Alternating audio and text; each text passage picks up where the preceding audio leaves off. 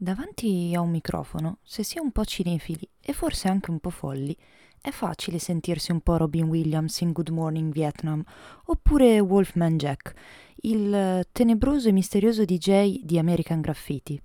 Vabbè, insomma, crediamoci, Dopo aver però metabolizzato la dura verità di non avere un Oscar né di aver mai lavorato con George Lucas, sicuramente entrambe prospettive molto allettanti, non si può non riconoscere comunque un certo entusiasmo, quello che al momento provo nel registrare questa puntata pilota del primo podcast cinefilo del Termopoglio, associazione e blog multiculturale nato nel marzo del 2016.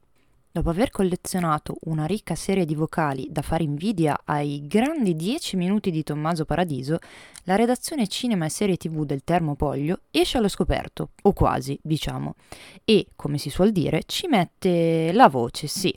Quella che sentite, per ora, è quella di Federica, forse il membro più compiaciutamente logorroico del gruppo, che ama perdersi in lunghe discussioni sulle teorie dei film nolaniali. Bene, ora che ho perso l'attenzione di tutti i cari voi haters uh, del buon Christopher, è il momento di rispondere alla fatidica domanda, anzi alle fatidiche domande.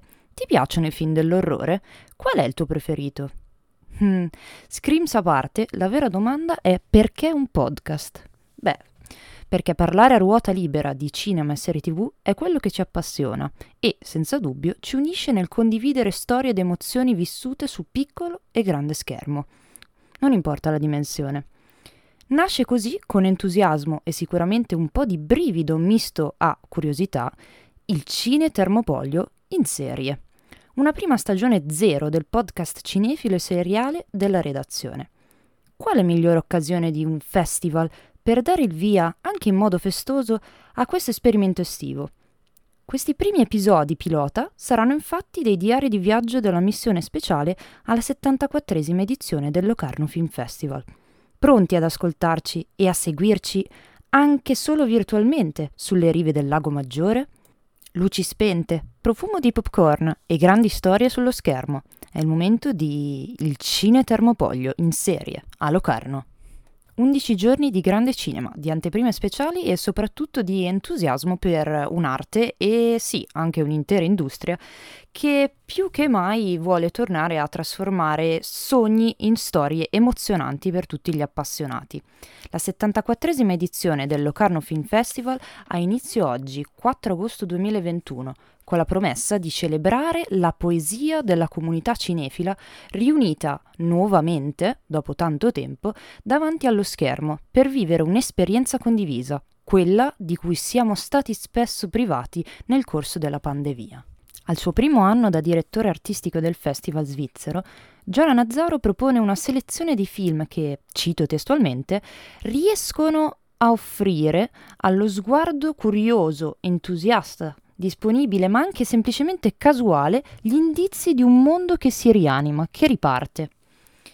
La ricca offerta di ben 203 film in programma e 97 prime mondiali porterà indubbiamente al centro della scena racconti capaci di spaziare dalle grandi produzioni fino a piccole sorprese indipendenti, nonché a esordi scoppiettanti, avventurandosi così in ogni sfumatura di genere cinematografico.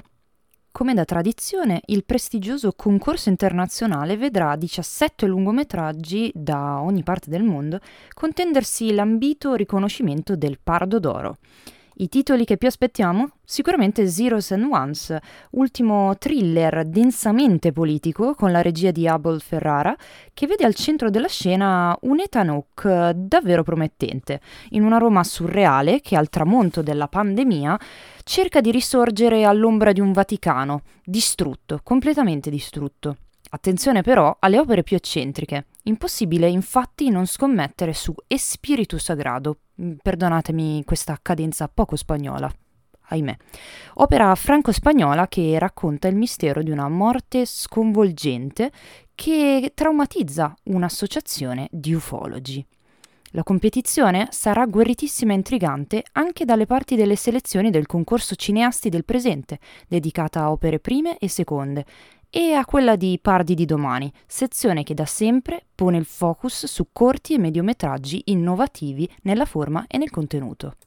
Studiando i sette titoli fuori concorso, invece, è d'obbligo citare Mad God, mastodontico racconto in stop motion, e già questo è decisamente affascinante, di un mondo di mostri onirici usciti dai peggiori incubi e scienziati pazzi, nati dal genio creativo di Philippe Tippet.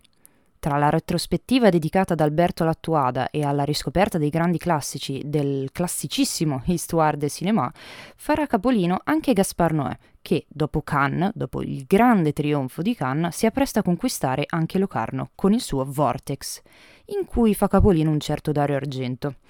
La curiosità è a mille però anche per la costellazione di grandi stelle che si formerà al festival, con l'arrivo di ospiti prestigiosi come Dante Spinotti, Leticia Castà, Kasia Smutniak, John Landis e molti altri.